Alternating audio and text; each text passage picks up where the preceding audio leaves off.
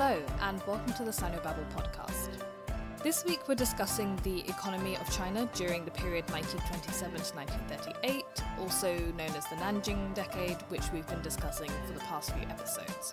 And we'll be assessing how effective the nationalists were in encouraging growth in the Chinese economy. I actually want to start this episode off with an apology. For these past few weeks, I haven't had a laptop because my hard drive crashed, and I've had lots of problems with my apartment, so I'm sorry if any part of this episode seems a bit slapdash or not very well put together. I basically just didn't have enough time to go through everything as in depth as I would usually like, but I still think we're going to cover all the important points, so let's get started. Today's question is a fairly simple one. Was the Nanjing economy a failure? And if so, whose fault was it? If you look at all the evidence, the answer actually seems pretty simple. The evidence is really stacked against the nationalist government to a ridiculous degree. But as with most China topics and almost every discussion about economics, it's a lot more complicated than it first seems. There are multiple factors to consider when it comes to assessing the nationalist economy, some of which were in their control, like taxation, spending, and developmental policy, and some of which were decidedly not within their control, like bad weather and the Great Depression. For the purposes of this discussion, we're going to need to divide the Chinese economy into two the rural economy and the urban economy. While the nationalists were more invested in developing China's urban and industrial centres, the majority of the population and the majority of the GDP lay in the countryside. They weren't completely cut off from each other, as this period also saw the development of the postal system, of all things, which facilitated other developments such as migration. Before we talk about either the countryside or the city, however, we're going to start with a bit of context and talk about some of the initial basic changes the nationalists made and how they handled the outbreak of the Great Depression. So it's important to note that when the nationalists took over the country in 1927, there were several different currencies floating about China. There were silver coins, copper coins, paper notes, Mexican dollars, and none of this was helped by the fact that the provincial authorities, Chinese banks, and foreign banks all had the ability to mint their own coins and print their own banknotes.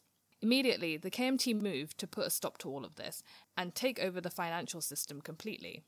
The central bank was established in 1928 in Shanghai, and by 1933 it had branches in major cities such as Nanjing, Tianjin, and Hangzhou, sub branches in smaller interior cities, and representative offices in New York, Berlin, Geneva, Paris, and London.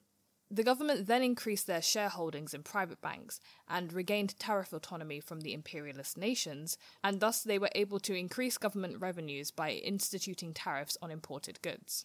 So, China was on a bit of a roll. They were even shielded from the initial impact of the Great Depression, as their currency was tied to the silver standard at the time, as opposed to the gold standard of most world economies.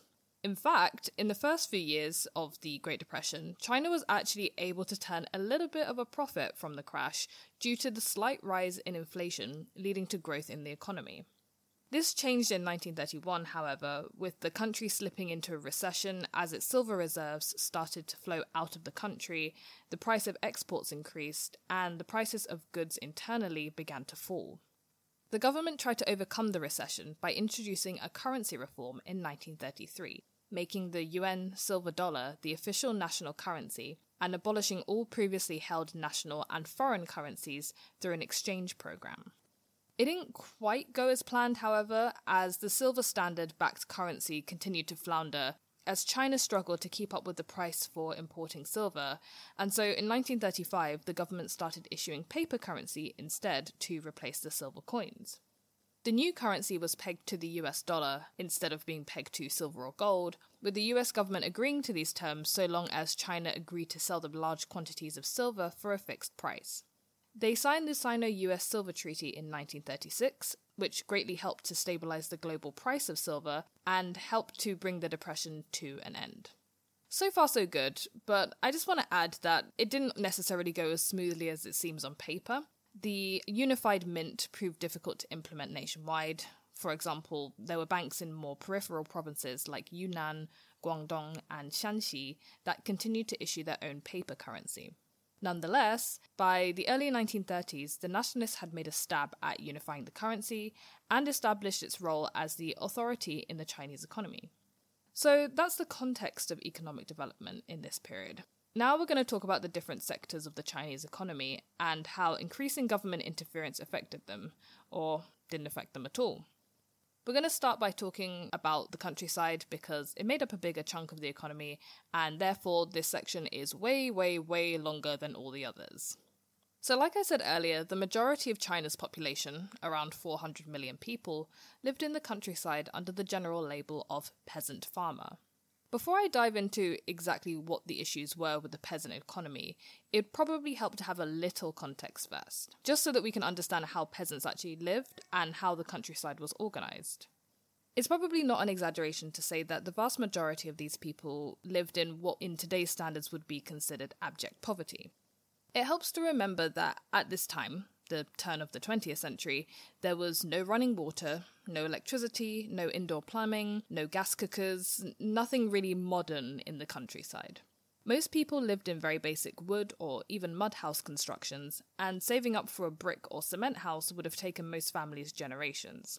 Speaking of generations, it was very common to have three or four generations living under one roof, so grandparents, parents, the son, and then the sons, wives, and children. Daughters always married out of the home and went to live in her husband's ancestral home. So, when it came to the specifics of how the countryside was organised and run, it varies quite a lot from place to place. I hesitate to overgeneralize because, well, in some cases that would mean literally giving wrong information. For example, just going back to the family size, some studies have shown that in North and East Central China, the average family size at the time was 5.7, whereas in Guangdong, it was between 4.8 and 7.9, and in Yunnan, it could range from 2 people to 32 people. But despite these ranges, I think we've got enough information to give some kind of basic groundwork here. So, the main problem for the countryside at this time was land pressure. A lack of available arable land for a growing population meant that peasants were being forced to farm smaller and smaller plots of land for less and less yield.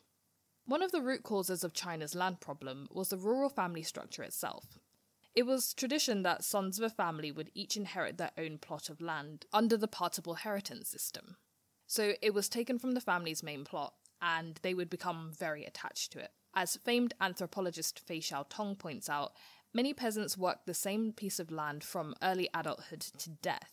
It was the root of their lives, and even when other ventures proved more profitable, necessity is the only incentive, or at least the main one, for taking up any means of livelihood other than farming. The problem with this was that by the beginning of the 20th century, with no new areas being opened up across the country, plots of land were becoming insanely small. Uh, the measurement for land in China is mu, which is about a quarter, in some places a fifth of an acre, depending on where you measure. So the average farm size in North and East Central China was around 5 acres, or 30 mu, in Zhejiang, the average farmer cultivated less than 25 mu, or 4 acres. For comparison, the average farm size in the US at the same time was about 150 acres, or 900 mu. The plot sizes were so small as to not need animals, but it also meant that people didn't bother to really upgrade their methods of seed selection, cultivation, planting, growing, fertilization, anything.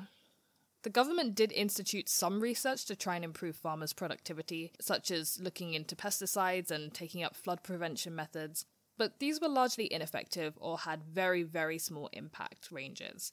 And it doesn't seem like it was really even considered a major issue out of a few Chinese and Western anthropologists, sociologists, economists, and scientists. Most of the Chinese experts who were interested in this sort of thing had been educated in the West and wanted to bring back some of the agricultural techniques that they'd learnt about in order to improve China's yield. But the lack of education and general backwardness and superstitious nature of China's peasants at the time meant that they were either met with resistance or just plain ignored. The majority of very highly educated Chinese had no interest in ameliorating the conditions of the countryside. And even those that had been born and raised in the countryside and were lucky enough to get the opportunity to leave and go to the city or even abroad to study didn't bother to really take that knowledge back home. This urban rural disconnect was heavily played upon by the CCP, who were really the only people who showed a mass interest in the well being of the peasant farmers, albeit arguably for their own gain. Another thing that the communists came down on very heavily was the landlord system in the countryside. The CCP characterizes the landlord tenancy arrangement as basically the big greedy landowner trampling on and mistreating his poor tenant farmers to the point of destitution and death. The truth was a little bit more complicated than that. Firstly, there wasn't really a class system in the countryside, not in the Marxist sense in any case. Landlord and tenants were basically parties in a business contract and not members of different classes based on privilege or subordination. There was no aristocracy, and tenants weren't serfs tied to the land as they had been in Europe in centuries before, People were basically free, and relationships between landlord and tenant were often good because they had to be. For one, tenants and landlords were usually from the same village, and since cooperation and order between neighbours is the preferred state of living, landlords rarely, if ever, ejected late rent payers. The relationship was also mutually beneficial, and so all parties suffered if one failed to cooperate. And in some cases, for example in North and East Central China, sometimes the tenant was actually better off than the landlord. Similarly, hired labourers, people who didn't own or rent any land and were usually from poor families, were usually very well treated, well fed, and well paid by their host families. Otherwise, they might complain and broadcast the fact that the family is stingy, which would make it difficult for them to get people to work on their farms in the future. In most situations, landlords also worked their own land. They weren't much richer than their peers, and most studies found that full landowners who did not work the land were rare and were usually like widows who didn't have any children. Rural land ownership is also kind of best seen as a cycle, so it wasn't like a permanent class of people who were always rich. Dr. Martin Yang, who wrote a book about this at the time, sums it up like this Usually, a family works hard and lives frugally until they can begin to buy land. Members of the second generation continue in the same pattern so that more land is added to the family holdings and it becomes well to do. Those of the third generation merely enjoy themselves, spending much but earning little. No new land is bought, and gradually it becomes necessary to begin to sell, in the fourth generation, more land is sold until ultimately the family sinks into poverty. This cycle takes even less than a hundred years to run its course. Something the CCP did get right, though, was the shift in this system from the 1920s and 1930s. The development of urban centres and the increasing economic and political influence of the town on the village led to the growth in the class of absentee landlords in the 1930s. This relationship was purely parasitic and relied on agents and middlemen for its function. Growing absentee landlord classes in Guangdong during the same period also meant that more militarists and capitalists were able to buy up land while living in urban centres, hiring strongmen to squeeze tenants for exorbitant rents. Across China, merchants and businessmen imposed increasingly punitive rents on peasants with no upper limits, sometimes taking up to 60 or even 70% of yields in payment. It doesn't take a genius to understand why peasant unrest increased steadily during the period, with or without the help of the communists. On top of all of this, the Great Depression had driven down the prices for non agricultural produce, such as silk and traditional cloth making practices.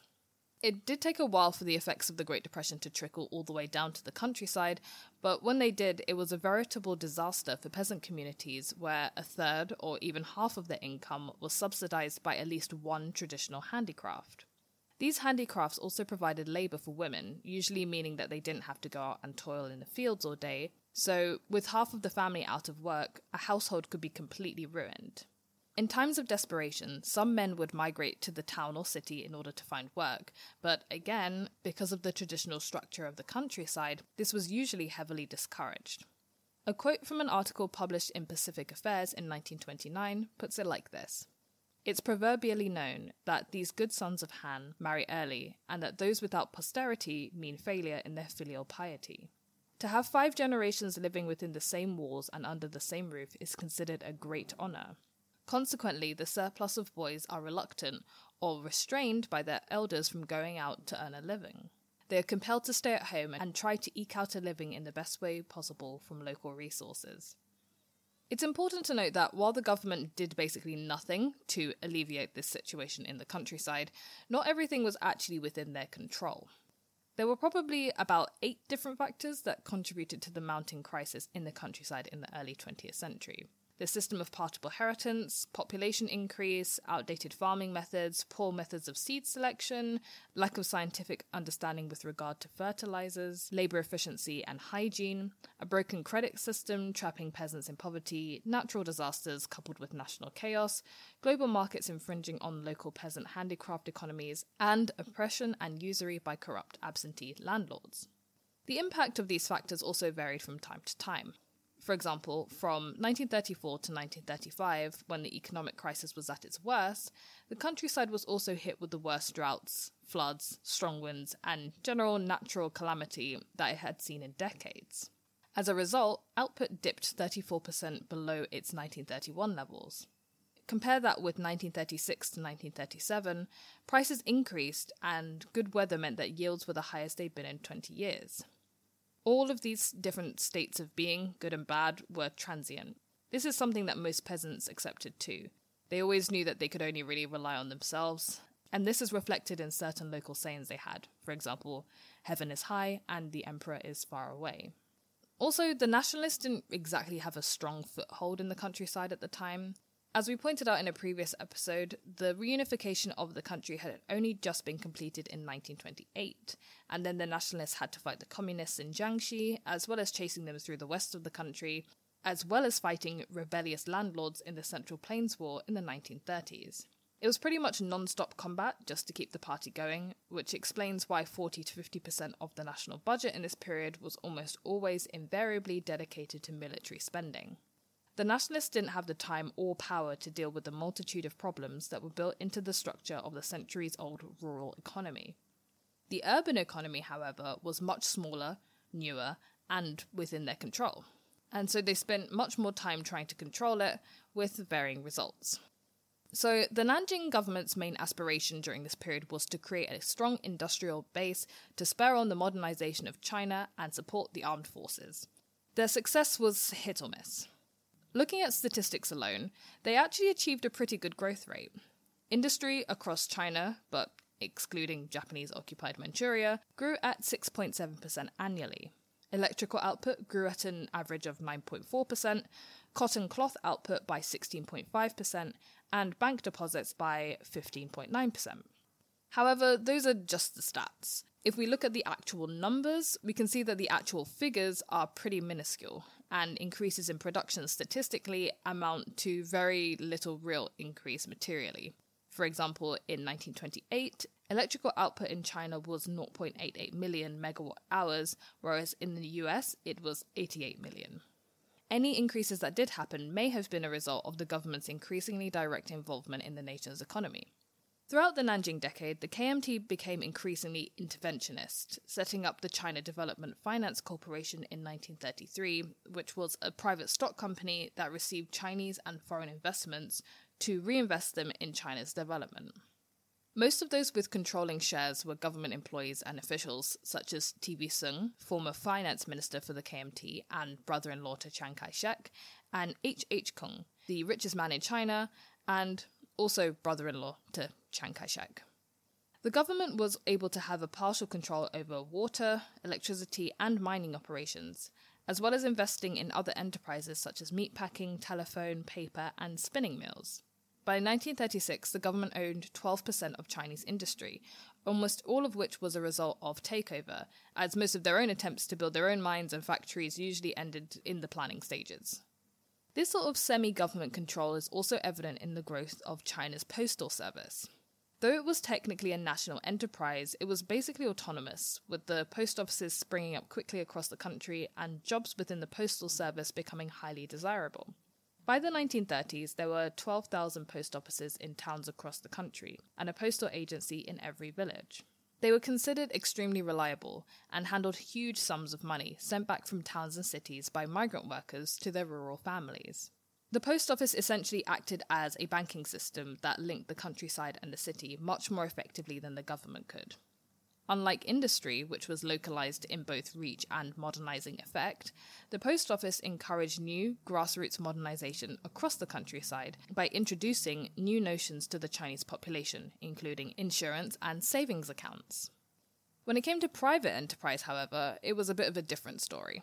The government was heavily reliant on loans, and the nationalist heavy control of the banking system meant that the majority of the country's investment capital was put into government run industries, while private industries and businesses had to pay up to 20% interest in order to receive a loan, which most were unable to pay. The government also ramped up taxes on industry as it became increasingly in need of funding, introducing taxes on individual goods, such as rolled tobacco and flour, as well as on businesses themselves.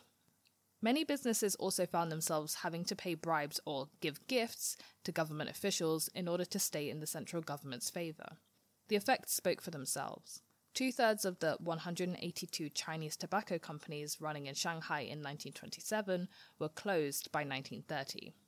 Despite these seemingly counterproductive measures, however, in general, industrial output actually increased at a pretty consistent rate throughout the Nanjing decade. But as it had been increasing before this period, since about 1912, it's probably the case that industry and commercial enterprise in China was thriving despite the government, as opposed to because of it. In general, the nationalist policies failed to produce real, substantive growth during the Nanjing decade. I think perhaps it might be because they were aiming at the wrong thing. The only reason I can find for them wanting to have greater output and more revenue was to support Chiang's military. It wasn't like Chiang Kai shek was an idiot, despite how much I personally dislike him. He was very competent when it came to political and military maneuverings, and he was clearly a capable leader in dire times. However, I think he was probably a bit too much of a visionary in that he was constantly looking ahead as opposed to looking at the situation as it stood. Because of that, probably many of the decisions that were made were based on future possibilities as opposed to present suitability. So, was the lack of growth in China the nationalists' fault? It used to be fairly fashionable in academia to blame the nationalists for their own failure, to point out all their flaws and mistakes, and retrospectively say that they could have done this or that to better rejuvenate the Chinese economy. Now, I think there's probably a bit more of a balanced approach. Certain things were absolutely the nationalists' failure. In the countryside, any plans such as the land law, which would have put an upper limit on the amount of rent peasants had to pay, remained unenforced throughout the entire period. Also, the total government spending on rural economic development in the mid 1930s never exceeded 4%. However, they did take some measures to try and improve the base conditions of the country in order to encourage growth, such as abandoning the likin, which was a prohibitive transit tax that stifled interregional trade, unifying the currency as well as weights and measures, improving the postal and telegraph networks, building airports and railways, and undertaking and promoting research and development. To me, the biggest factor by far was time. In a 10 year period where half of the government's attention was devoted to holding the country together by force, it would have been completely unreasonable to expect a fully flourishing first world developed economy. Okay, so the nationalists didn't do a lot, but it's not like they were actively undoing centuries or even decades of progress. They were arguably the most progressive government in China until the communists took over. I think that military might and legislative and political power are two very different things.